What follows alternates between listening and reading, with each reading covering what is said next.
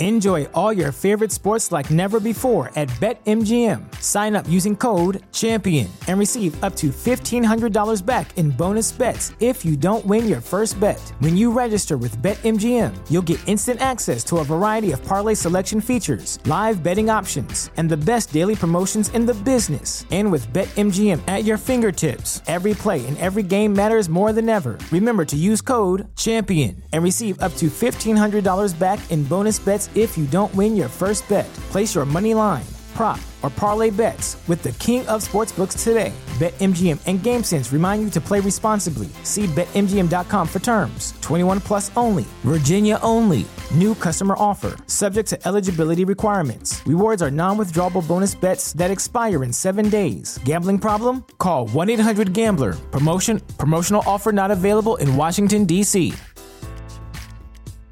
Let me tell you about Underdog Fantasy. Underdog Fantasy is the best and easiest way to play fantasy football this season. Just draft. No need to worry about waivers, lineups, or injuries. Underdog Fantasy handles it all for you. Go to UnderdogFantasy.com or download the app, draft a season long best ball team, and that's it. No in season management. You can even bring over your home league over to UnderdogFantasy.com. You get $25 upon sign up so you can take a free shot at a million dollar grand prize for their fantasy football tournament. Again, you get $25 free in bonus cash when you use the code 5RSN to sign up. It has never been easier to take a shot at a million dollar prize in their Best Ball Mania tournament. Go to UnderdogFantasy.com, the App Store, or Google Play Store. Use the promo code 5RSN and get $25 in bonus cash. Sign up today. U Break Wheel Fix is a wheel repair and remanufacturing company with over 20 years of experience. They specialize in complete wheel repair, repairing wheels from curb rash, bends, and cracks. They also specialize in refinishing from polishing, machining, and custom colors that will suit your car's needs. Lastly, U Break Wheel Fix offers a full array of factory and custom wheel and tire applications. Contact them at 305 748 0112. That's 305 748 0112 or at You Break Wheel Fix on all social platforms. This show is brought to you by Lewis Peters State Farm, agency representing the number one auto and home insurer in the United States for more than 60 years combined experience in the insurance industry. Local agents that understand South Florida's unique market. You have access to them 24 7, walk in, call in, click in through lewispeters.com. You can find them online on social media at SF Agent Peters, or you can call at 305 275 5585. Remember, lewispeters.com. Welcome to Three Yards Per Carry, a podcast covering the Miami Dolphins and the NFL. Now, here's your hosts, Chris, Alf, and Simon. And we're on, and welcome to another edition of Three Yards Per Carry. This is our season preview edition.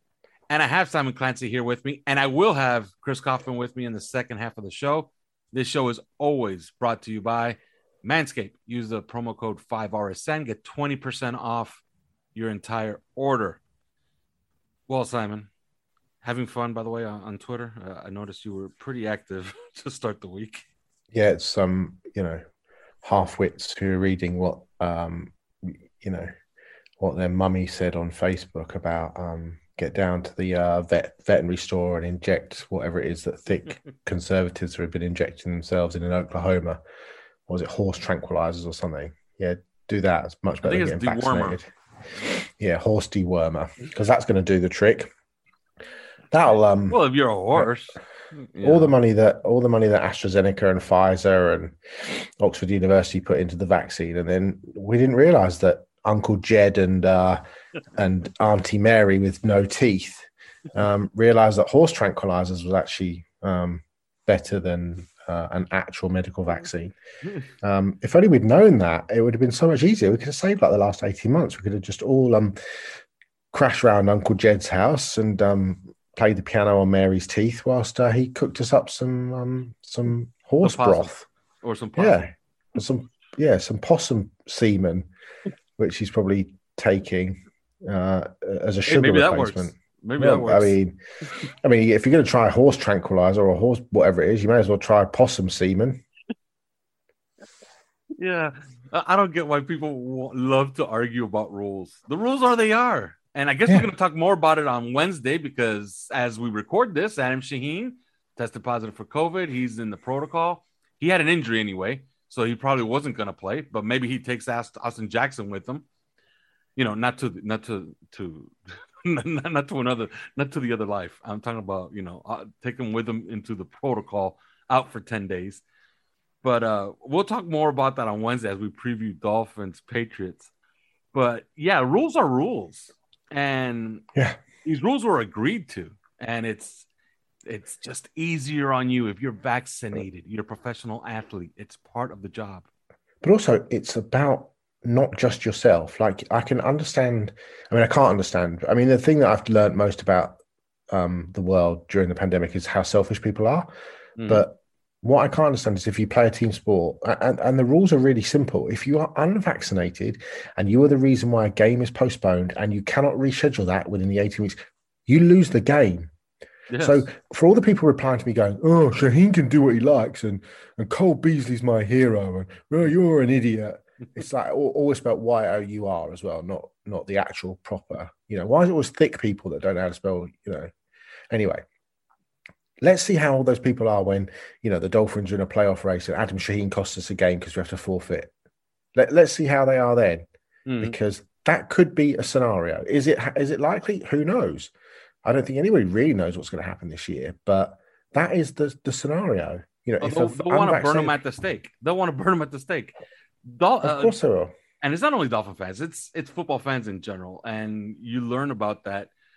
All you needed to, to see was the first Saturday of the season in college football go by, and then just log on to Twitter for a few minutes and see what everybody's talking about. Yesterday yeah. was even worse because I don't know if you saw that Notre Dame Florida State game. Very interesting. I saw half of it and take the other half. Well, Hurricane fans decided to use that game as a reason why everything in, at the University of Miami is shit. They got to fire the coach. They got to burn down their facility, do a new facility, maybe even change the uniforms, change the name.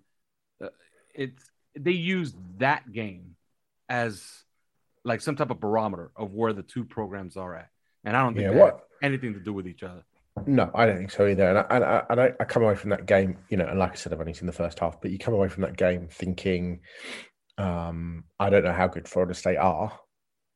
You know, that were, were they carried on the wave of the crowd, on the wave of the Bobby Bowden emotion, the wave of the McKenzie Milton emotion. You know, mm-hmm. with with Travis going out of the game and Milton coming in to replace him, you know that that doesn't speak well of the of the offense to that to that point. So, but you know, I thought my you know we all knew Miami were going to get beaten, but they were mm-hmm. pretty badly waxed.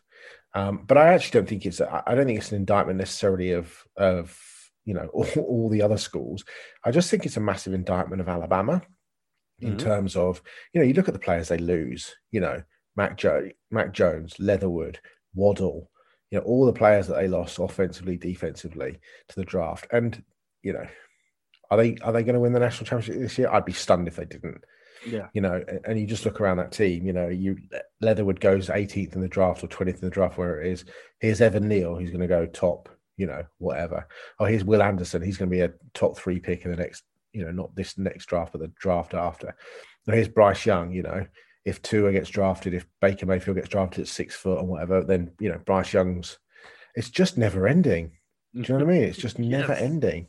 And I just think that's, you know, kids like I went to when I went to see Trevor Lawrence a few years ago, the team that was playing against him had a kid called Quing Mc, King Mwikuta, who's a defensive end, a four-star defensive end playing for Troup County, and he was recruited by everybody. Ended up going to Alabama. He, he can't play. He doesn't play. Like, but when we saw him in that game against against Trevor, he was phenomenal. Like you'd be thinking this kid is going to dominate college football, like you know, for two or three seasons. But he just gets lost in the in the mess. Do you know what I mean? You just think, mm-hmm.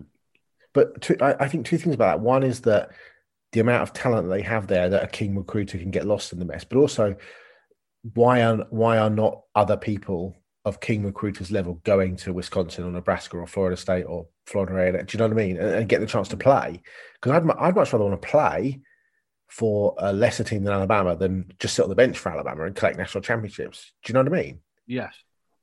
I mean, uh, maybe I'm wrong, but that's that's what I'd rather do. Yeah, you, no, you're absolutely right. And I did this exercise on Twitter the other day, and I believe that the guy enlightened me because I didn't think about it this way. But if you had merged both rosters, I think only Zion Nelson can start for Alabama, and he wouldn't start at left tackle. No, he wouldn't start his own position. okay, and Zion Nelson is a first round pick, so it, that tells you all you need to know. All you can yeah. get is one tackle onto Alabama from your Miami roster, and I promise you, Canes fans, your team is not absolutely dreadful. Like you might win eight games, you might even win nine. Who knows? Maybe you go on a run and win ten because you don't play a lot of ranked teams this year.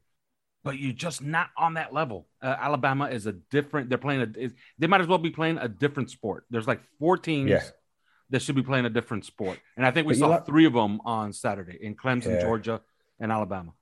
Yeah, I mean, you look at Georgia. You know, the the kid that played for Florida State last night, um, the defensive end who had a couple of sacks and was all over the field.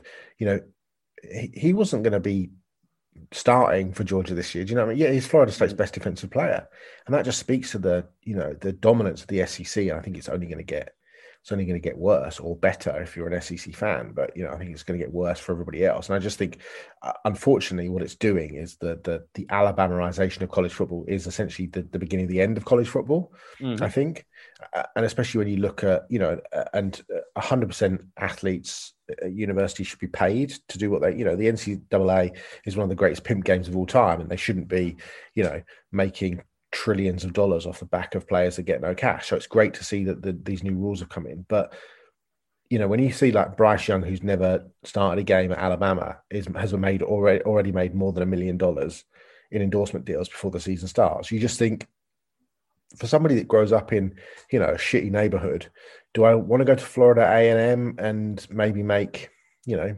fifty thousand, or do I want to go to Alabama, sit on the bench, but. Make myself half a million, which would change my family's life, even if I never get to the NFL. Do you know what I mean? Yeah. And down here, D'Eriq King is like essentially uh, sponsoring. He sounds like our show, Simon.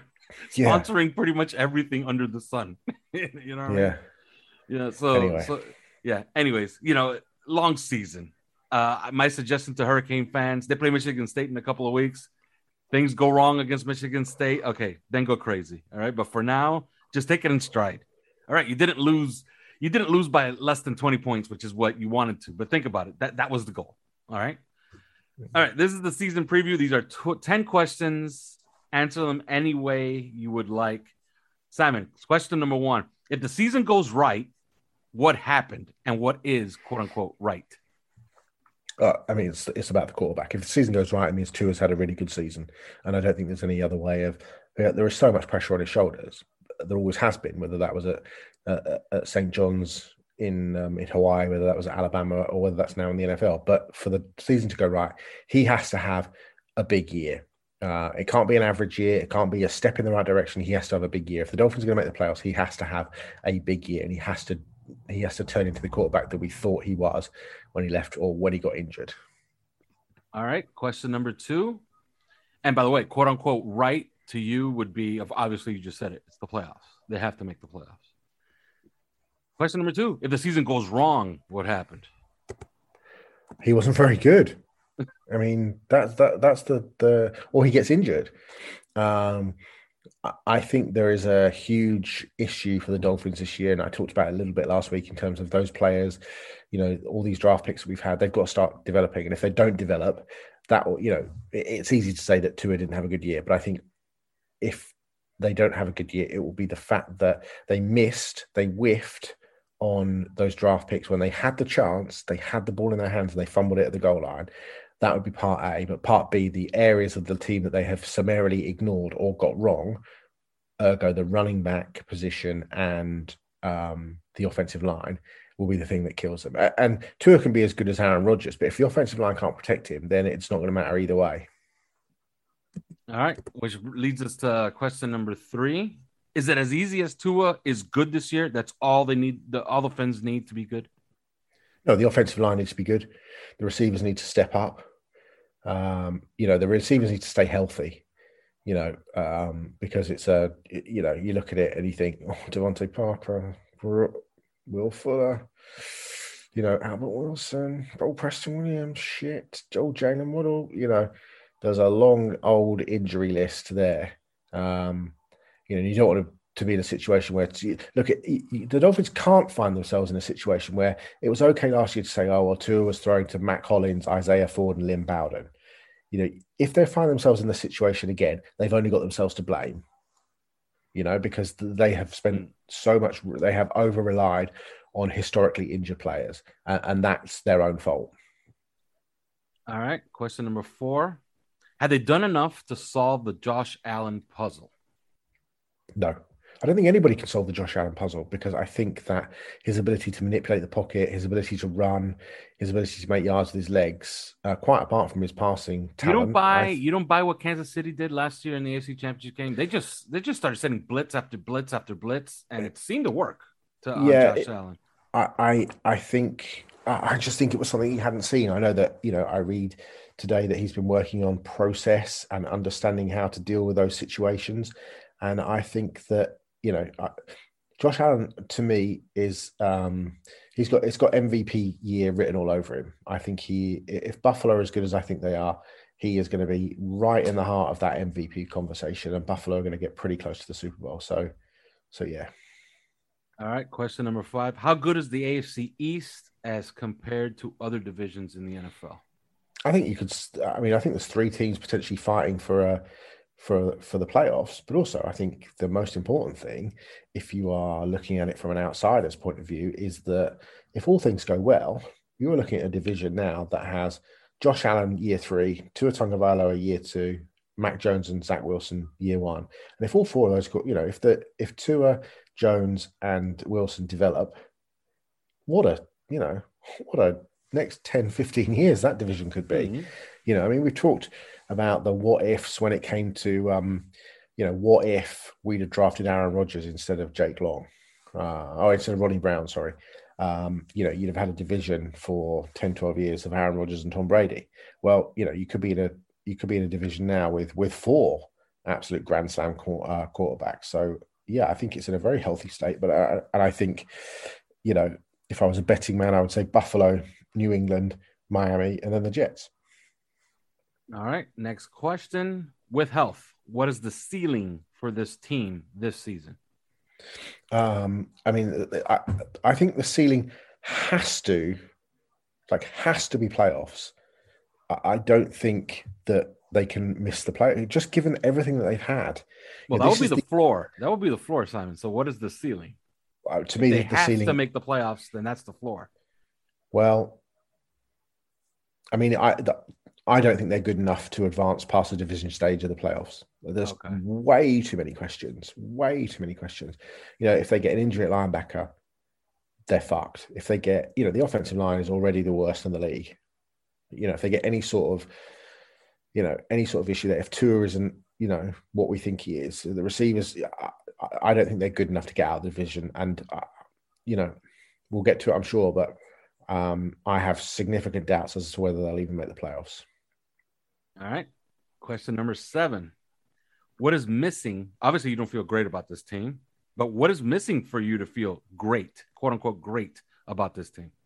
I know it's not that I don't feel great about it. I just feel like it's not there yet. It's like a jigsaw puzzle. And, you know, it felt like 18 months ago we were in a position to be given all the pieces. Um, unfortunately, the pieces don't fit at the moment. Um, they might fit, but you know, there's going to have to be some serious chiseling of, you know, is anything that Austin Jackson did in preseason make you think, yep, our 19th overall pick last year is is really going to develop into an operational left tackle because that's what they need. That's mm. what they need. If they want to win a Super Bowl, that's what they need. You know, it's the same with you know Noah Igbinoghene. What what role is he going to play? Value the 30th overall pick in the draft. What because ultimately, what's he going to be? Fourth best corner. Well, really, he's the fifth corner, isn't he? Because you know, yeah, pretty much right now. Howard, Jones, Needham, Justin Coleman, they're all mm. going to be on the field before him. Igbinoghene. So he's the fifth cornerback, um, and a special teams player. That's that's the ceiling really on him, unless there's some serious injuries and he's thrown into the fire. That is a pretty damning indictment. That you're going to a season with a guy who, you know, somebody like Brandon Thorn, who did, who does a lot of offensive line breakdowns and coaches offensive line. You know, released a video the other day of Austin Jackson, and you know, it was absolutely, it was horrific viewing. You know, it, so essentially, you're looking at two out of the three first round picks that you you parlayed all this. Um, you know, you parlayed your future into, and two out of one, one is the fifth best corner, and one is a left tackle in which people are saying, let's play Jesse Davis at left tackle. Let's play Greg Little, who was essentially going to be cut by the Carolina Panthers after being a bust for two years, or Liam Eichenberg, who's not played left tackle at all in camp.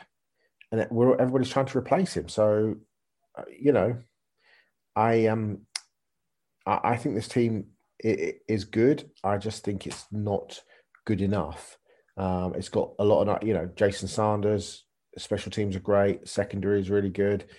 Ogbah's got to stay healthy. You know, I worry about Jaelan Phillips in terms of what he's going to produce, what he's going to bring, and whether or not you just get to the end of the season, you're like, oh, another first round pick that didn't really pan out um, because they're running out of chances. Chris Grier is running out of chances. Um, and I think if he doesn't get the playoffs, I think both of them might be in trouble. So what, what they need is those young players to, to really take a, a gargantuan leap. And that starts with Tua but that means Austin Jackson, that means Raekwon Davis, you know that that means Jevon Holland, you know, which is t- you know there's a lot of pressure on this rookie class, you know, because somebody's not they've got a backfill for the for the really mediocre class that that came about a year ago. Mm-hmm.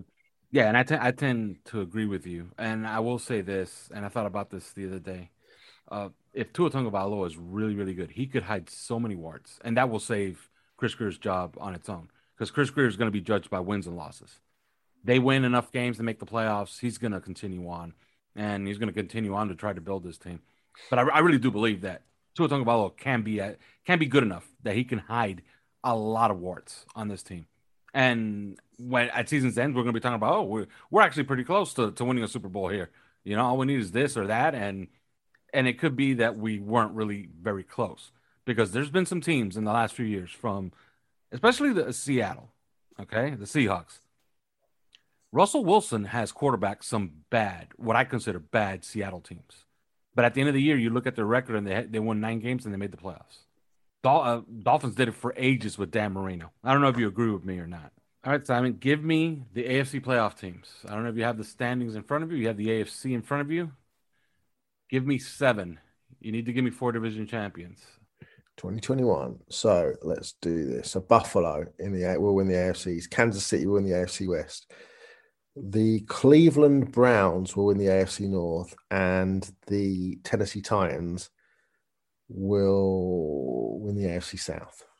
Right, three wild the other three wildcard teams will be the New England Patriots, the Baltimore Ravens, and then it's one from the Indianapolis Colts, the Pittsburgh Steelers, and the Miami Dolphins. And I'm going to say, I'm going to say the Indianapolis Colts. All right. Which brings like us to team. Yeah, the Colts. I, I, like the Colts team. I like the Colts roster. The, my only question on the Colts is Carson Wentz. Is he? Yeah, exactly. Anymore? You know, exactly. But other than that, it, I don't have been, I don't have many questions on the. If they've reduced roster. him, as in not reduced him, but reduced him um, mm. in the Frank Reich in the ways of Frank Reich, uh, uh and he goes back to that pre ACL form. You know, they're they're a deep playoff team, but you know that's a big question. All right, and that brings us to question number nine: How many wins for the Miami Dolphins, and how does the season end? All right, let's have a look at the schedule. Um, Google is my friend. I think they start three and three. Um, so I think they will. So let's go through it and count. Lose to the Patriots, lose to the Bills, beat the Raiders. Colts is a pick'em game, but let's say they beat the Colts, lose to the Buccaneers, beat the Jaguars. So they're three and three after six games. Beat the Falcons, lose to the Bills, that's four and four. Beat the Texans, five and four lose to the Ravens five and five, beat the Jets, beat the Panthers, beat the Giants, beat the Jets, beat the Saints. That's nine and five, right? Mm-hmm. And then two massive games. against the Titans and the Patriots. I think they'll lose to the Titans and beat the Pats. So what's that? Ten and six. Ten and seven. Ten and 10 and seven. All right. this so, stupid eh, so you have you have them ending the season just missing out of the playoffs then. Yeah, I think the so. last yeah. week of the season, but with ten wins. Yeah, I, I mean, I think they're gonna if they the, the scenario that I just said, they're gonna have to win. You know, at least one of those last two games. They've got, they've got to. Here's the deal: for the Dolphins to make the playoffs, they are going to have to beat either the Patriots at least once, but they're, they're going to have to beat one of the Colts, the Buccaneers, the Ravens, or the Titans. So I think they've got to beat the Patriots at least once, and they've got to beat one of those four out of conference, out of division teams Mm. to have a chance, and then hold up their end in the, you know, against the the detritus. Because there's a you know, there is a run where you could see them go one, two, three, four, five, six, seven, eight. I mean, they could go eight and two from from 17th of October. You know, beat the Jaguars, beat the Falcons, lose to the Bills, beat the Texans, lose to the Ravens, beat the Jets, beat the Panthers, beat the Giants, beat the Jets, beat the Saints. So at that point, you know, they could be a runaway train. Mhm. But yeah, I think 10 and 7. All right. And last question: Give me your Super Bowl prediction and its winner. Um, the Buffalo Bills Hmm. Against the. It's hard to look past the Buccaneers, isn't it? They're loaded and 100% uh, I vaccinated. know. All right, so the Tampa Bay Buccaneers will beat the Green Bay Packers in the NFC Championship, and the Buffalo Bills will beat the Kansas City Chiefs. So I think a Bills Buccaneers Super Bowl, and I think the Buccaneers will win again because I don't like the Bills running game. Wow. So Tom Brady leaves leaves Bill Yeah. Belichick's side and just piles on two more rings. Would be hilarious, wouldn't it? It would be hilarious. It would be it would be incredible if that happened. But yeah, I don't know. I don't know. I don't know how much longer Bill Belichick is is going to stay in New England. I kept thinking like he was, you know, maybe he was just lying when he did that. He did that interview a few years back, and he said the Giants' job was his dream job, or maybe he thinks he's immortal and he's going to live to Yeah, like a hundred. You know, It's but time's running out to take that Giants job. No, Simon, or you think he just retires uh, with the Patriots? I think he retires to the Patriots. I can't see a um. So why why say that in an interview that your dream job you're Bill Belichick? Obviously, if you have a dream job, you could get it anytime you want, right? So Yeah, why say your dream job is the New York Giants job? it's Belichick, isn't it? Yeah. Huh? All right. Oh, we're gonna go to break right now. When we come back, we will have Chris Kaufman, and we'll do the same. He's way better than me. Yeah. he might be a little bit more optimistic. Okay. Maybe. Yeah. Maybe. I'm possibly. glass half empty. Yeah, although I will say this, uh, dear listener, Simon Clancy usually undercuts them by a win or two. He said ten and seven, so that bodes really, really well for this Yeah. season. It's Okay, ten wins, people. But I Yes. did offer the caveat though: if we beat one of those big teams, we'll be all right. yeah, I think so too. I think I, I, I have, I can't stress enough, and we're gonna talk about it on Wednesday. But I think this game one is extremely important, extremely Yeah. important, as important as a game one, week one can be. I know that a lot of people say, you know, how must win is it in week one? Well, guess what? I think that this is kind of important. If you want a big total, you want 11, 12 wins, you need this one coming up next Sunday because they're only the Patriots are only a two and a half point favorite, which tells you that Vegas actually has Miami as a slight favorite because you get three points for being at home. So we shall see. But first, these words by BetUS.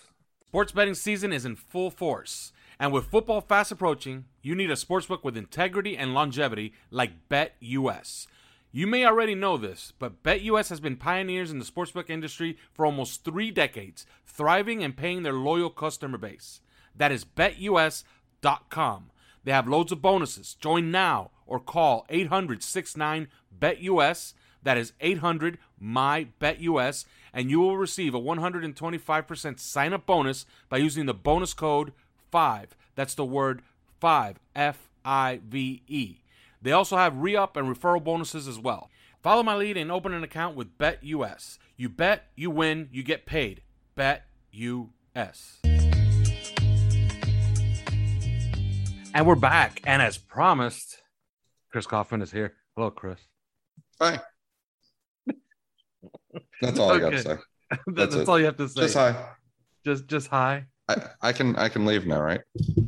Yeah, pretty much. Uh, we just gotta get through these 10, 10 questions, and Of course. and that, you know, and that'll be our season preview. And of course, it's you know, it's the Dolphins, and it wouldn't be a Dolphin season if there isn't a little bit of drama. And of course, I was I was talking to Simon earlier about the COVID protocols. You had an interesting take on Twitter. I'd like you to elaborate on it. You think if Austin Jackson gives up this job, and maybe to Greg Little, that he won't give it back, and if he gives it to Liam Eichenberg, maybe he doesn't give it back. Your thought process Wouldn't on this? Are you that down on. Austin Jackson? no, it's just uh, I, I wonder if um you know they're they're actually going to put some so and so in the game, uh, whether it's Greg Little. It's probably Greg Little, uh, um, and that's if Austin Jackson even misses the game because he might not. But it's probably going to be Greg Little, and I just wonder what happens when he performs well. When and if he Mhm. performs, you know, fairly well, gets the job done.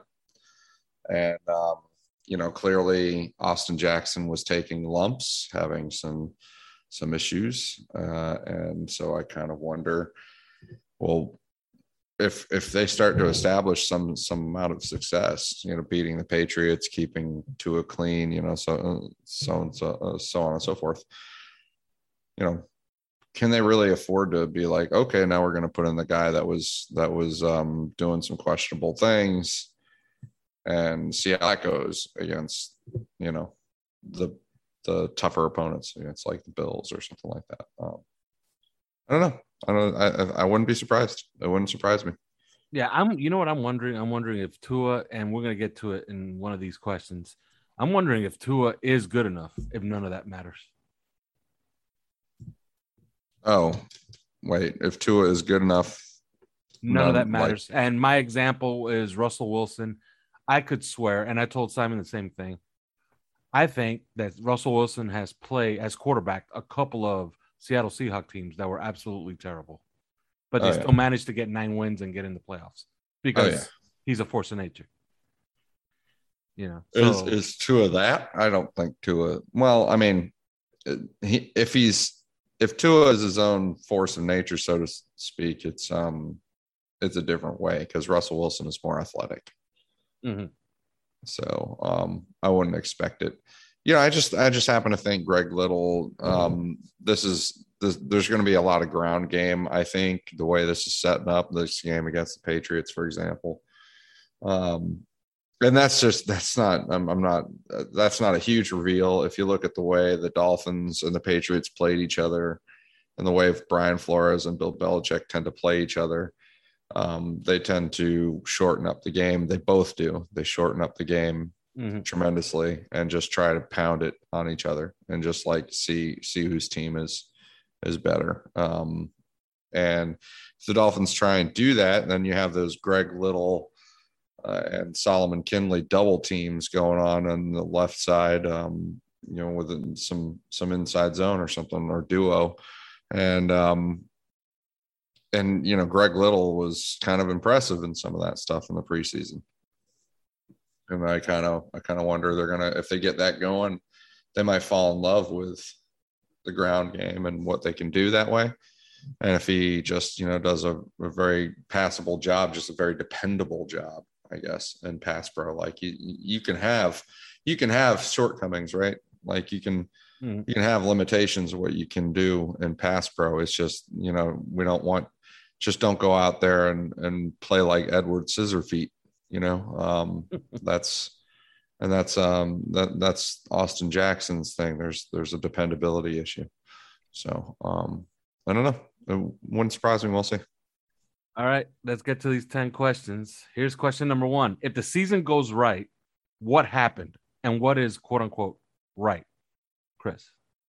Yeah, the um if the season goes the way that it should it should go, which is right, it's going to be an explosion of passing offense. Um, you know, owing to the uh to the the makeup of the skill positions with uh, Jaylen Waddle added to the middle, Will Fuller showing speed on the outside, Mike Gesicki um, basically acting like a top three tight end in the NFL this year.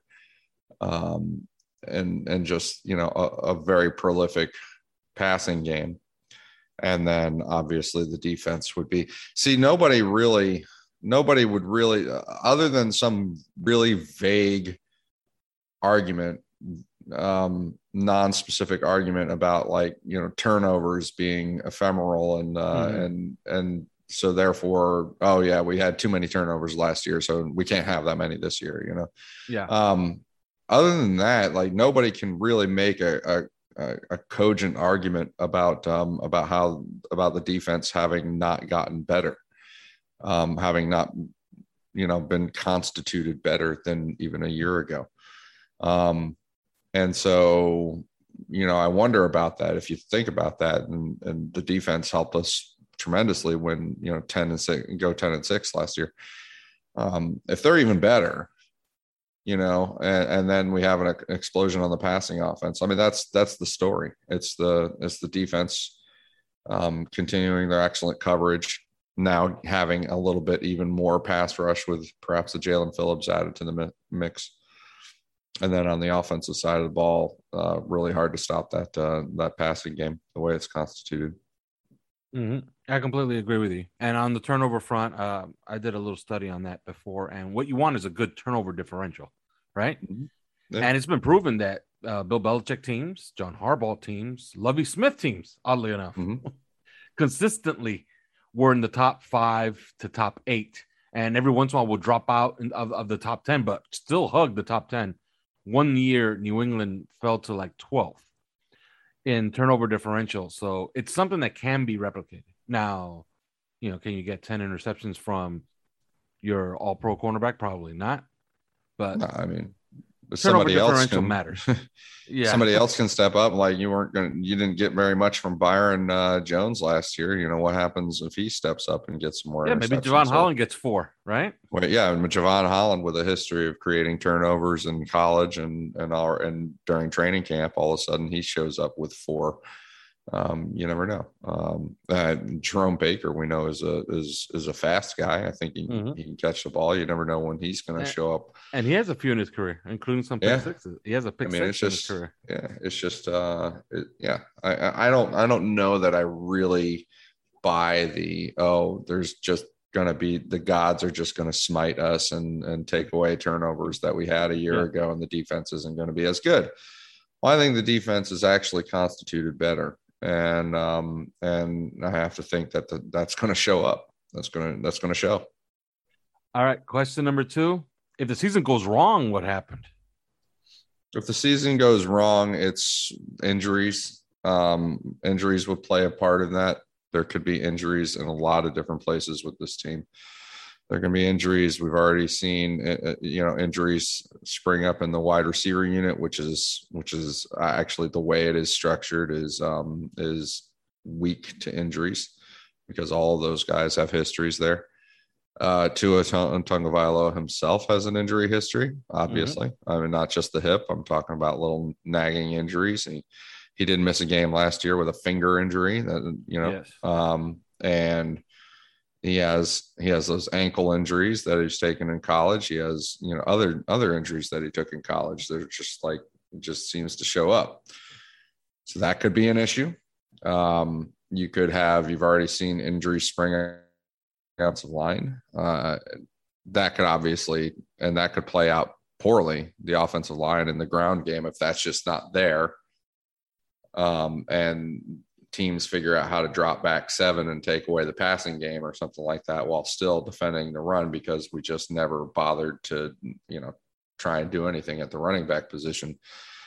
Um, that would be a problem.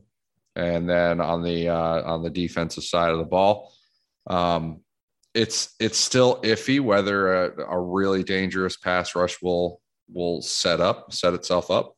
Um, you know, we kind of hope things about Jaelan Phillips and we know mm-hmm. things about Emmanuel Ogbah. Um, but what if you know Andrew Van Ginkel's not getting it done? Um, Brennan Scarlett. I wouldn't, you know, in the in the best of times, even no matter how he looked this preseason, I wouldn't accuse him of being a strong pass rusher for us. Um, and I think the uh, success of guys of the interiors, Zach Sieler and and um, and Christian Wilkins and Raekwon Davis, you know, they can still be successful players, but not necessarily getting it done from a pass rush standpoint. So if we've got no pass rush there on the defensive side of the ball, and then you know the teams can sit back and and just wait for guys to pop open. And then uh, on the offensive side of the ball, we don't have firepower because we're suffering injuries. Um, yeah, things can go downhill. Yeah, I, I, tend to agree. It usually starts with with an injury, an impart, an inopportune injury somewhere mm-hmm. on this team. I would say like places to watch.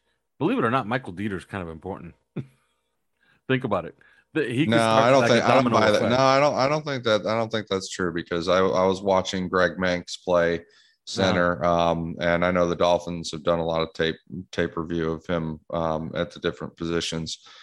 And I was watching him play center, and I think he slips into that center position with, um, if if if he's not flat out better than Deiter, um, mm-hmm. it's it's zero zero, you know, uh, drop off. That's, well, that's I, I truly I truly believe that. Yeah. That's good to know. Question number three. Is it as easy as if Tua's good this year, the Fins will be good this year? No, I, I don't think that's I don't think it's that easy. Um because you know Tua he's going to take a little bit of step up and I know I don't see him it's just not within his character to fall flat on his face.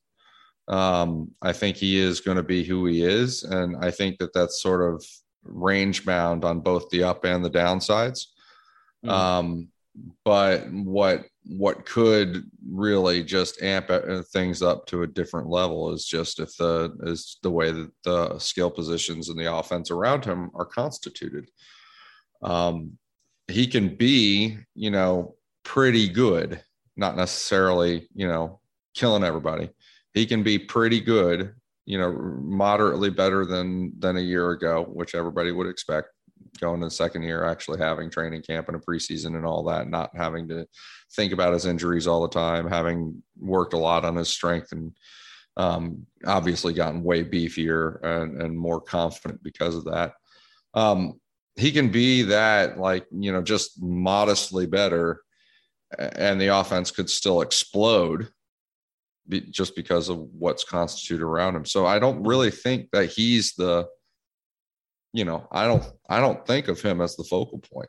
I don't think of him as the, you know, this is everything's on him. He's either, he's either this or he's either that. I, I, I think he is what he is. And I think it's the stuff around him that either coalesces or doesn't. Yeah, I completely agree. Uh, in 1986, Dan Marino threw for almost 4,800 yards and 44 touchdowns, and the team mm-hmm. went eight and eight. right. Okay, so that's all you need to know. Drew Brees had a season where he threw for 5,000 mm-hmm. and 40 touchdowns, and they didn't make the playoffs. Yeah. so I mean, it, it happens. It happens more often than than people think. All right, this this is right up your alley. Question number four: Have they done enough to solve the Josh Allen puzzle? Wish. um, no. I, because I mean the defense as it's constituted right now is is a little bit better, but I don't I don't see anything that has changed, you know, significantly about their capabilities to where they're they're going to suddenly play very different ball against him. I think um you know, one, it'll help if Byron Jones is not is out is out there and not like the youngest player in the league, uh, Noah Igbinoghene trying to cover Stefon Diggs by himself for like four or five seconds at a time. Um, yes. You know, obviously, obviously that's that's a, a thing. Like details matter sometimes, um, but even so, we just haven't seen that Brian Flores's defense can put up even a even a um, a, a moderate effort against Josh Allen yet and I don't know that that's like a um, a makeup thing of the players. Uh, I think I think they're going to have to prove that they can come out there with a game plan and stump uh, Josh Allen and Brian Daboll. And um, there was a glimmer, think, right? There was a glimmer in that first game thing. last year. Remember? There was there was a glimmer. You mean the you mean the one where the one where Stefon Diggs went crazy, went ham on us because Yes. uh, because Noah? I I don't know about that.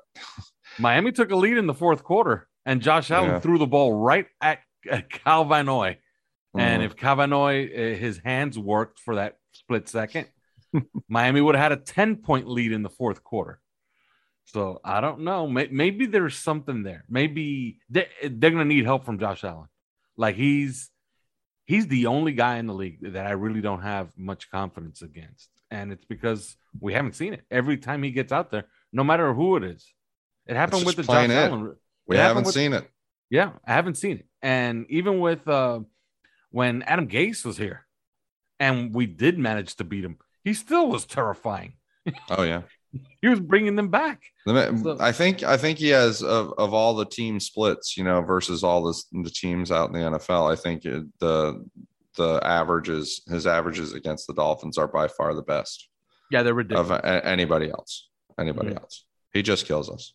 And, Yeah, and, you know we're just gonna we're just gonna have to see it. And and I don't I, I can't think that it's just about you know oh we've got we changed the personnel makeup or something like that. I don't think they've changed it that much. I think it's schematic. It Has to be Yeah. It has to be something that they think of, and it um it pulls one over on uh, on Allen and Daboll. And I asked Simon this question, and I'll ask you, I I guess. Uh, do you think that Kansas City maybe showed the way? Because all they did really was incessantly blitz them all game last year. No, I don't think so. So that ain't the, I that don't, ain't the I way. don't think either. that's I don't I don't think that's necessarily the answer. Just you know, just blitzing him. Um, I've seen that. I've seen that try. I've seen that a lot actually. Yeah, if you them. blitz and you miss, you got a problem. Right. because he could reach every part of the field with that arm. No, he's he's absolutely terrifying. He's an absolute MVP candidate. Well, I mean, until he makes his own mistakes, and you Yeah. know, he, he could go out there and just like be a different player that day because Mhm. that shit happens. Or an He Or he does, injury. or an injury, right? I mean, I don't want to hope for injuries, but I mean, you know, Yeah. that that happens. Like he can, he can go out there and just be like, "Wow, he's off today." I guess that's what you hope for.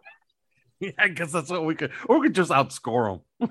Yeah, You I mean, I just, I think you know, just outscore them because I, I don't think you know people don't really respect the ground game that much. Um, Mhm. Although I took Devin Singletary and um, in in fantasy just uh because I want to.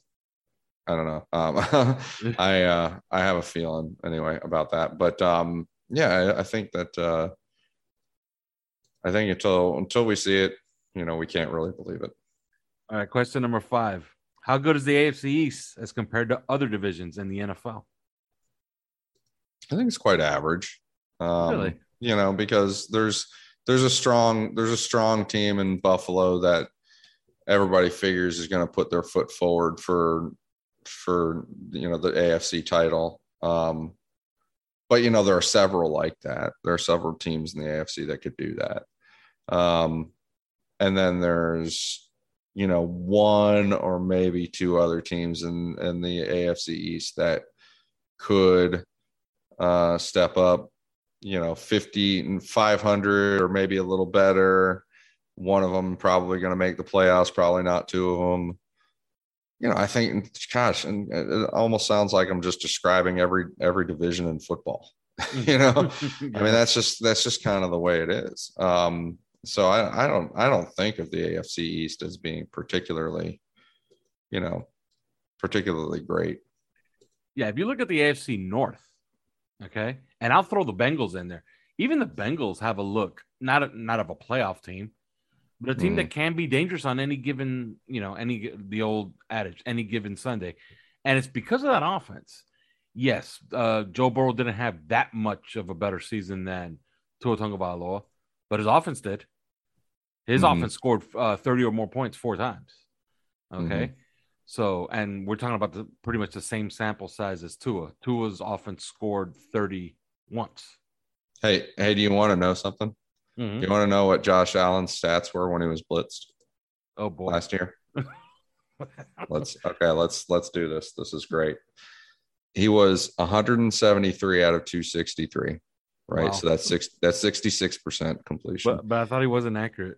19, 19, 1995 yards, almost 2000 yards. Seven, that's seven, that's 7.6, 706 uh, YPA, 20 touchdowns and two interceptions. Wow. Yeah. And, One of them was to, to Xavier Howard, by the way. yeah, right. Yes. Yes. Right. One of them was to Xavier Howard because that was a zero blitz that he threw that pick yeah. against us. That's, that's, that is that is true. That's so. I mean, like you know, everybody crumbles under pressure a little bit. He doesn't even crumble under pressure that much. But I mean, like, but but as far as just blitzing him, like, hey, we're just gonna blitz them a bunch. I don't think that's the answer, Chief. yeah.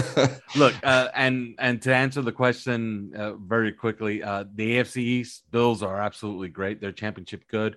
I think the Dolphins are good but there's a strong possibility that the Patriots and the Jets are just not good, and that that doesn't make for a good division. Yeah, and, yeah. I mean, it, it, it strikes me as very average. It doesn't strike yeah. me as below average.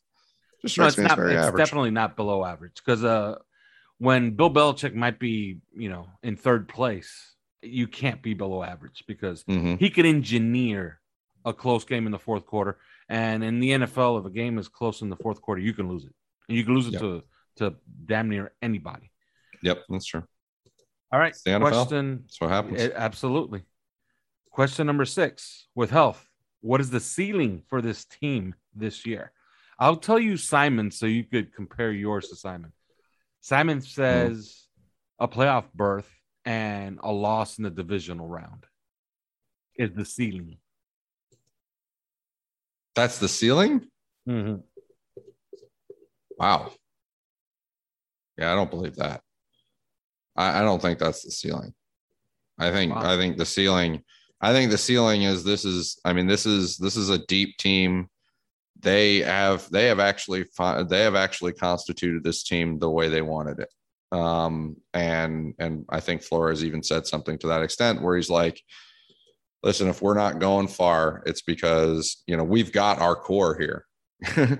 you know this is this is this is what we're doing and, and, if we're not going far then it's because we were wrong on the core um, of what what we want like they've built it so so i'm looking at it and yeah there's there's issues along the offensive line but i think the the issues on the offensive line you could see even melt away just due to the offensive structure and the the skill position units and stuff like that i mean it's not as if the offensive line doesn't have investment. And, and this is, you look across the NFL, there's offensive lines out there that are mediocre or better than mediocre that are constituted no differently than Miami's is.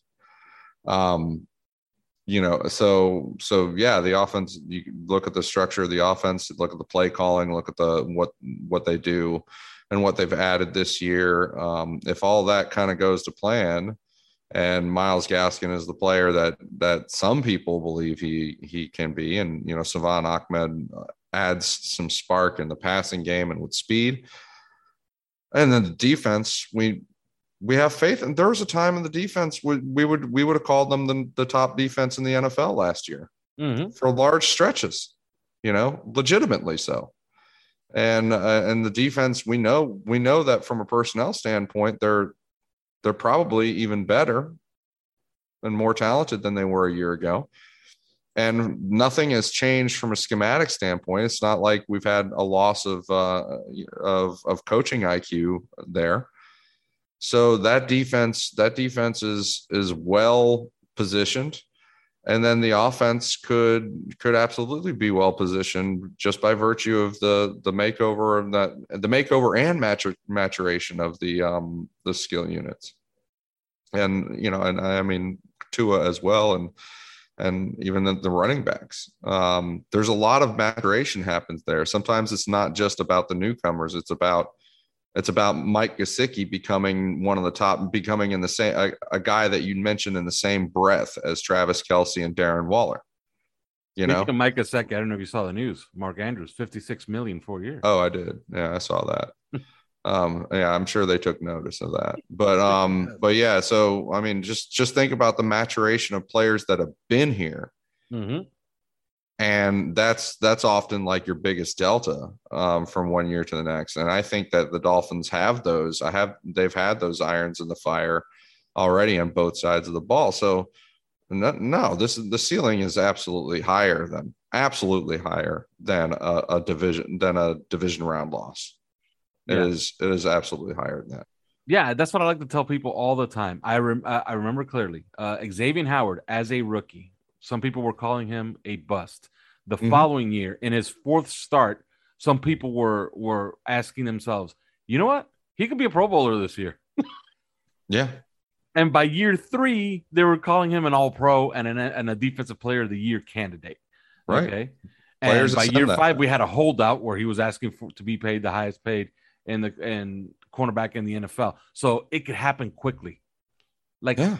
the it could be anybody. You know and I mean? and uh, and not, and not just anybody. I can tell you right now, the players on on defense that are in their prime, rounding into prime right now. Um, Byron Jones and Xavier Howard are in their prime. Okay, uh, who who are rounding into prime? Well, this is this is right about the time on the timeline that you would see guys like Christian Wilkins, Emmanuel Ogbah, even Zach Sieler round into prime, and Raekwon Davis for that matter. Um, you know, the, these are Jerome Baker is already in his prime, right? Uh, He's he's he's already there. Um, you know, yeah, this there's there's a lot on this defensive side of the football that that are either already in the prime or are absolutely an exact spot where you would see them ascend and make a name for themselves in a very big way. And then the same is true on the offensive side of the ball. I mean, Will Fuller is, was arguably one of the top two or three wide receivers in the league last year when he was Yeah. playing. Mhm. I mean, he really was, and and so and, and people would just kind of dismiss that. He's, uh, I think maybe the contract, the short nature of the contract, the fact that it's a one year. I think maybe because of that, and maybe because of the suspension and his injury history, you know, it's easy to just dismiss. Like we just kind of overlook him, but you're just like that could you could have just acquired one of the top, you know, five wide receivers in the NFL. You you really could have. And then you've added Jaylen Waddle on top of it and still had DeVante Parker's, who is again a player that's in his prime. And Mike Gesicki is rounding into exactly if he's going to be that guy, if he's going to be among those like Travis Kelce, like Darren Waller, those kinds of kinds of things, it's this year. Mhm. It is exactly this year. Like he goes off for 1,100 yards and 12 touchdowns, you know, Mhm. and and think about what what kind of what that would do to the offense you know as a whole as a, as a productive whole if he did something like that while you had guys as talented as Will Fuller around him and Jaylen Waddle around him and and DeVante Parker around him and a and a and a guy who's just good at distributing the football and isn't going to disappoint you with you know total flat on his face suckitude and and to Tua Tagovailoa. I just, I think nobody would ever expect that of him and and I don't think it's going to happen. Um you know, damn, there's a lot on this team that's like this is go time. Yeah. you know, this is it. Like, you know, they're they're ready, they're ready to they're ready to they're ready to fuck. And um yeah, I mean, that's Delicately put. yeah. All right. Question number seven. It's safe to say we we I I think all three of us feel good about this team. But what is missing for you to feel great about this team? Because I think if Well, you're it's a- obviously. if you're a Chiefs fan, you sit around and say, "I got Pat Mahomes." I feel Yeah, great right. when I That's wake up in the morning. You know what That's I mean? true. If you're Okay. a Bucks fan, you just look at the roster and say, "Look, we just won the Super Bowl." Okay, That's right. We're returning everybody. I feel great about this. I don't think anybody else in the NFL can just sit around and say, "Oh, I play. I, I feel great about this." Yeah, right. No, I think that's true. Like, What's what, missing so what's dog? missing? I mean, Yeah. the obvious. Like, are we? Are we just? Can, can we like not even say the offensive line? It's just so obvious that we're not even allowed to say it. Yeah, You know, because because maybe because no, it, it it really is that it's the offensive. It's the offensive line and the running backs. That's it, and that's it.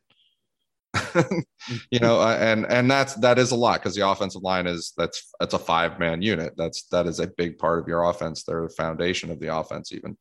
Um, so yeah, that's a big question mark. I'm not trying to downplay it, but um, and it's it's more like portions of the offensive line too. Um, but yeah, it's offensive line, and you never really, you never really stuck true playmakers into that. To me, I know that people disagree, but I don't think they ever really stuck true playmakers into that running backs unit um, that are going to win. You know, somebody's going to make a play on defense. Does, does your guy make a even better play? You know, like mm-hmm. like I don't think we have guys like that. Um, and the, I think we have guys on the running backs unit that can, you know, just take what's there more or less. Pretty so much. that's that's going to be the Achilles heel to me. Yeah, I think the that the the wild card is Salvon Ahmed. He just has that look. He does. Yeah. It's a weird. It's a weird thing. Like, and I kind of wonder about it. Like by the end of the year, what are we what are we thinking about him? Um, hmm. You know, because clearly he can do things speedy, like in the passing game, and and it could it could really impact the game. But could he also do things because like he's the guy that can actually run outside zone? Mm-hmm. you know, you know yeah. what what's what what is that like? What happens there? Yeah, and and I go back to what I saw all camp. Like this is a guy that they just lined up out wide and they ran nine routes with him and threw him the ball. And he was dangerous against Atlanta, against mm-hmm. Chicago. So against Chicago, he actually got a wheel route for a touchdown. So I don't know. Uh, I'm I'm interested to see what he's going to do, mm-hmm. and I have drafted him with my last pick just to make sure it doesn't go to the oh, did you? wire. Okay. Yes, All and right. you know, just to just you know, as a spec, you know, mm-hmm. I just just I put him it. there on the bench. Can't hurt me if he's the 17th guy on my roster. You know. Sure. You know, if he's nothing, I just cut him week four and you know get somebody else. All right, time to take out the NFL standings. Give this is question number eight. Give me your AFC playoff teams. Oh God, mm-hmm. really? Yeah. Do I have to pick them? There's there's really so many. I, I, made this I made this point earlier because like people get really bent out of shape about ah you know Miami's not included in the playoffs and stuff. It's like listen, the AFC has literally like 12 out of 16 teams that are playoff teams you know and and you know only seven of them are going to make it. Like the i'll tell you who's not going to be in the playoffs. It's not going to be the jets. It's not going to be the bengals. It's not going to be the jaguars nor the houston texans that's it. That's it. Like those those those guys will not be in the playoffs. Everybody else open fucking season. You know it really is. And and so you know we're, we're just gonna especially with this 17 game schedule now it's gonna be a little bit weird. Um and 17 seven teams in the playoff correct? No, yeah. that's that's the new um so i i just think yeah there's you know that kansas city is going to be there and you know that um that probably probably Buffalo is going to be there. I don't see them unless there's like an injury to Josh Allen or something like that. I don't see them fall flat on their face. Um, but like everybody else, you know, Pittsburgh could be good. Baltimore could be good. Cleveland was good, could be good again. Um, you know, Tennessee can has a has a his is developing a, a consistency about them now. Mm-hmm. Um, I kind of think that Indianapolis is in jeopardy, but um, you know, the the Raiders could be good. The Chargers, everybody, that's a that's a new darling. Like mm-hmm. people are talking about, and I say Broncos have a great Broncos have a great roster. Just, and that's you know. what I was I was just about to say. And I would even put, put pick out the Broncos and be like, you know, would I be really surprised that the Broncos suddenly win like ten or eleven games? No, no, not at all. You know, um, mm-hmm. so shit. I, you know, who's not who's not in the playoffs? That's the that's the that's a tough one. Uh, and Miami will have to prove it. It's not going to be easy for them. I just think that you know maybe there's four teams out there: the Jets and the Bengals and the um, and the Texans and Jags. That you're just like, okay, no, not them though. yeah, Simon had Bills, Chiefs, Browns, Titans as division champions, and then mm-hmm. he had Patriots, Ravens, Colts as the three wild cards so he didn't have the Dolphins making it in. Yeah, I, I tend to agree with all of that, except I do have the Dolphins making it in ahead of the Patriots. Yeah, I just don't. I just don't see the Patriots making it ahead of the Dolphins. But I guess we'll see. I just, I really don't. Um, yeah, I'm not buying. I'm not buying the what's coming out of New England uh, in No. some ways about what about like the way the roster is constituted and how strong of a team they have. I think they have like I think Simon even mentioned somebody that that he knows that's um, really up on the Patriots and talking about like this being the best roster that they've seen since 2014. I was like, well, yeah, just because a lot of those players happen to also be the same guys that were there in 2014 doesn't mean they're still in their prime. yes.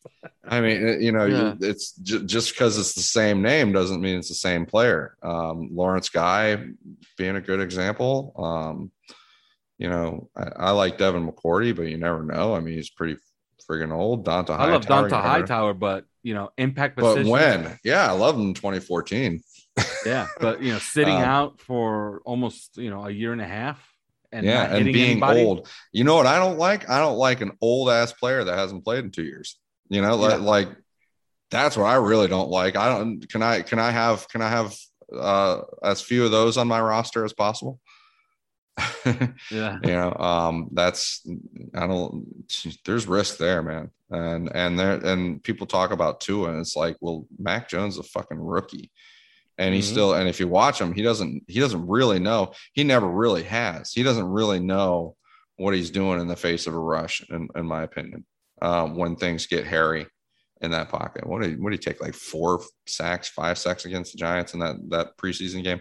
yes. um, when when he finally didn't have like a parking lot worth of room to sit there in the in the pocket and twiddle his thumbs and play Beat Saber and read a F. Scott Fitzgerald book before he could throw the ball.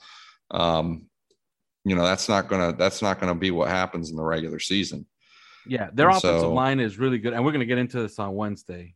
But they did lose Joe Thuney, and those Yeah. tackles are Isaiah Wynn and Trent Brown. Yeah, I don't Be trust fair. Trent. People, why do people trust Trent Brown? I don't get it. Yeah, like he's been chased out of places before. The He's Raiders been chased out of a lot of places. He's been chased out of a lot of places. You know why? Because he's big and fat and can't fucking move his ass. Like he is, he he does. Like I don't understand why people. This is like it's it's, it's got to be an analytics thing. Like um I, I don't know, but like you know, yeah, he can do a passable job in some ways because he's humongous, right? Mhm. And so it's like literally like to go around him is like taking a detour in traffic almost. But I, I mean, it's but but he can't move. And I don't trust the son of a bitch because of that. Like I, I don't trust I don't trust a guy that can't move and can't be an athlete. And um and you know so I don't trust him at all. I think Isaiah Wynn is is is um you know he can be beaten. I watched him. I watched him in preseason get beaten by nobodies, true nobodies and um and then like my and I, I know we like to say like this is another one of those exam- examples like Michael Onwenu Onwenu. It's like well they got Michael Onwenu. It's like yeah they got Michael Onwenu who's who's playing left guard now. And Michael On- Onwenu playing left guard now is maybe not the same Michael Onwenu that played right tackle last year. Mhm. um you know that's that's a thing. You can't just like gloss over some details like that sometimes. And and I don't think he's the same player from what I've seen. I don't, I don't think he's the same player. I'm sure they got David Andrews. He's still at center. He's he's dependable. He's solid. He was never, you know, it's not like Erik McCoy or something like that. But I mean, he's he's he's a solid player. But I don't trust Trent Brown as far as I could throw him. And since he's so big and fat, I there, I can't throw him. Um. And yeah, with a forklift, I can't throw him. So, um, and then Isaiah Wynn, you know, I, maybe a little iffy. Maybe I'll die.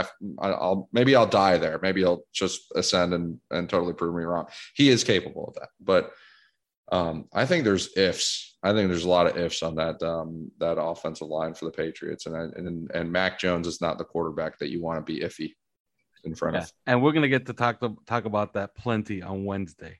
All right, question number nine: How many wins for the Dolphins, and where does the season end? I'm I'm somewhere between 11 and 12. I really am. Um, I, you know, I think you know with now the 17 game thing. So what would that be? 11 and six versus uh, Yeah. or 12 and 5 Mhm. I am really I'm I waffle on there, and I'm not sure. I I guess part of me, the conservative Dolphin fan, like, hey, you know, let's let's dial it back because I don't want to look silly or something like that. You know, wants to say, okay, 11 and six, you know, but, but, but I really do think that there's a, there's a fair possibility of 12 and five. So, you know, just to make it more interesting, why don't we just say 12 and five? All right. And where does it end? Where does it end for them? Mm-hmm.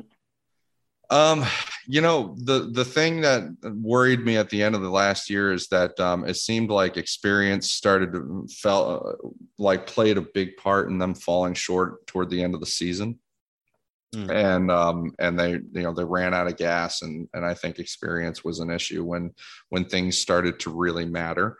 And so I could see them like I'm not saying that this is the ceiling to lose in the division round, um, you know, get beyond the wild card round, lose in the division round.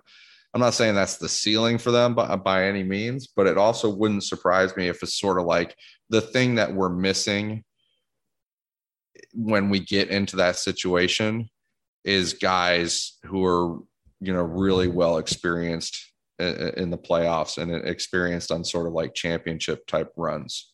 I mean, I mean, Tua was experienced that way in Alabama, but I don't know if that counts. you know, mm. um, so it wouldn't be it wouldn't surprise me if like they just one of those playoff games whether you know if they do make the conference championship which would be awesome um, but in, also in the divisional round you know they just they just end up something happens and it, it trips them up in the game and they just get off rhythm and it just doesn't doesn't unfold right.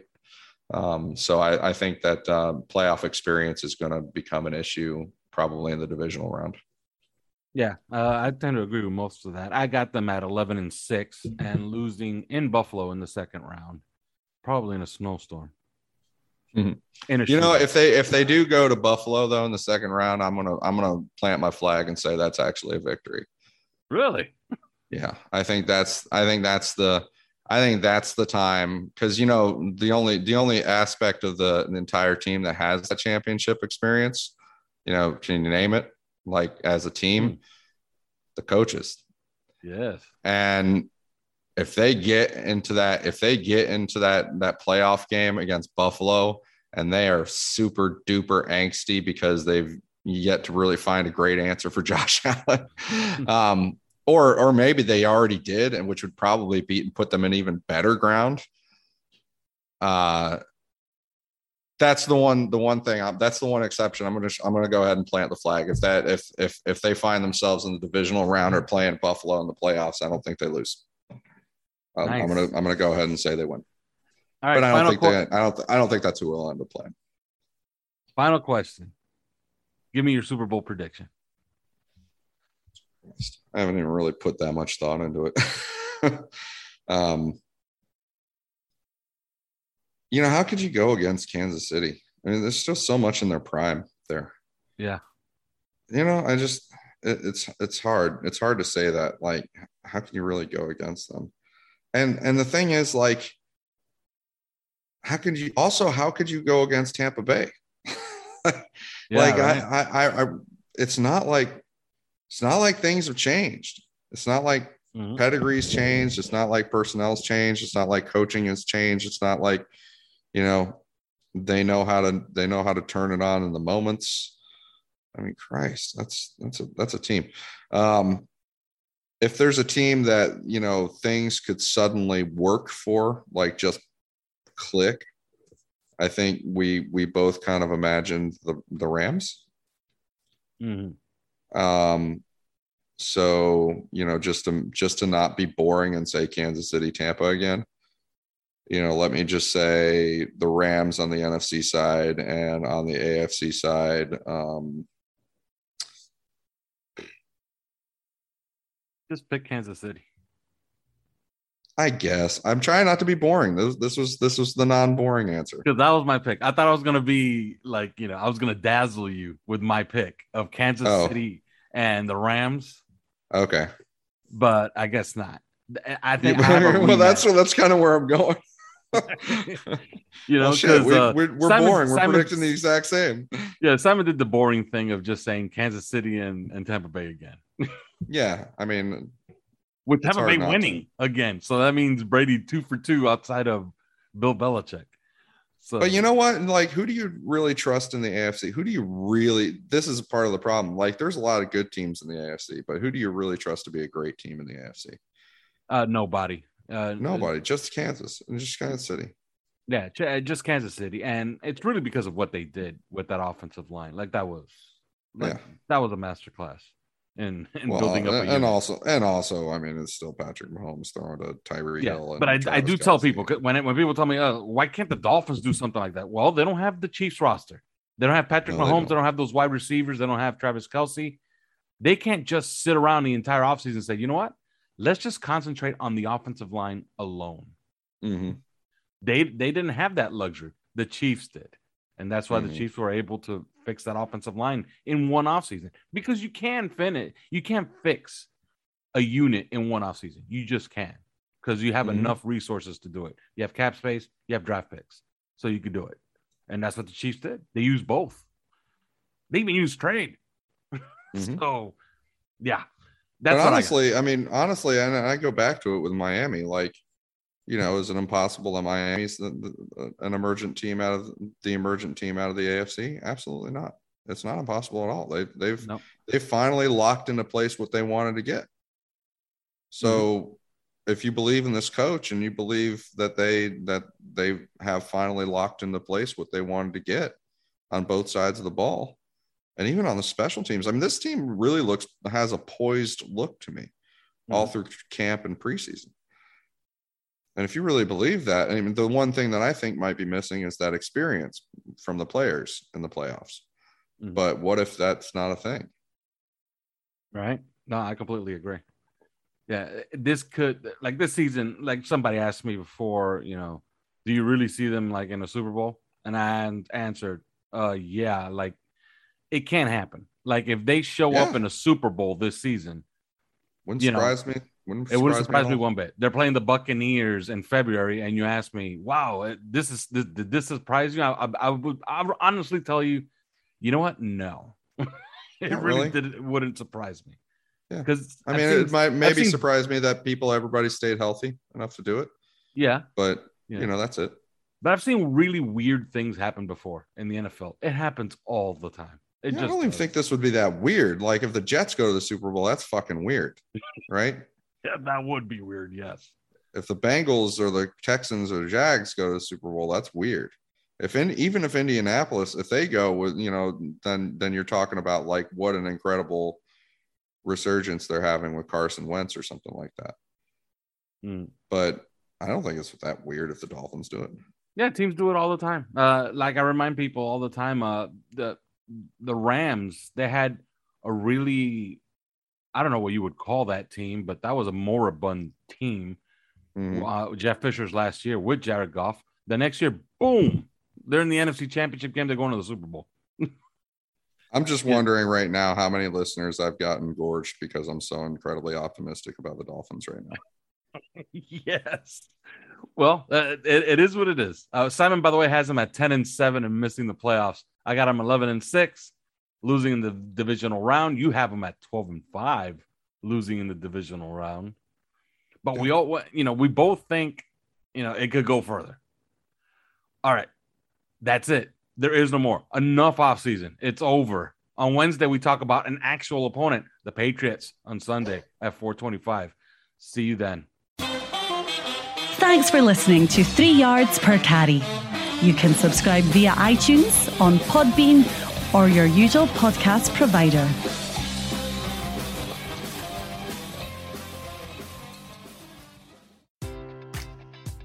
Enjoy all your favorite sports like never before at BetMGM. Sign up using code CHAMPION and receive up to $1,500 back in bonus bets if you don't win your first bet. When you register with BetMGM, you'll get instant access to a variety of parlay selection features, live betting options, and the best daily promotions in the business. And with BetMGM at your fingertips, every play and every game matters more than ever. Remember to use code CHAMPION and receive up to $1,500 back in bonus bets if you don't win your first bet. Place your money line, prop or parlay bets with the king of sportsbooks today. BetMGM and GameSense remind you to play responsibly. See BetMGM.com for terms. 21 plus only, Virginia only. New customer offer, subject to eligibility requirements. Rewards are non withdrawable bonus bets that expire in seven days. Gambling problem? Call 1 800 Gambler. Promotion, promotional offer not available in Washington, D.C.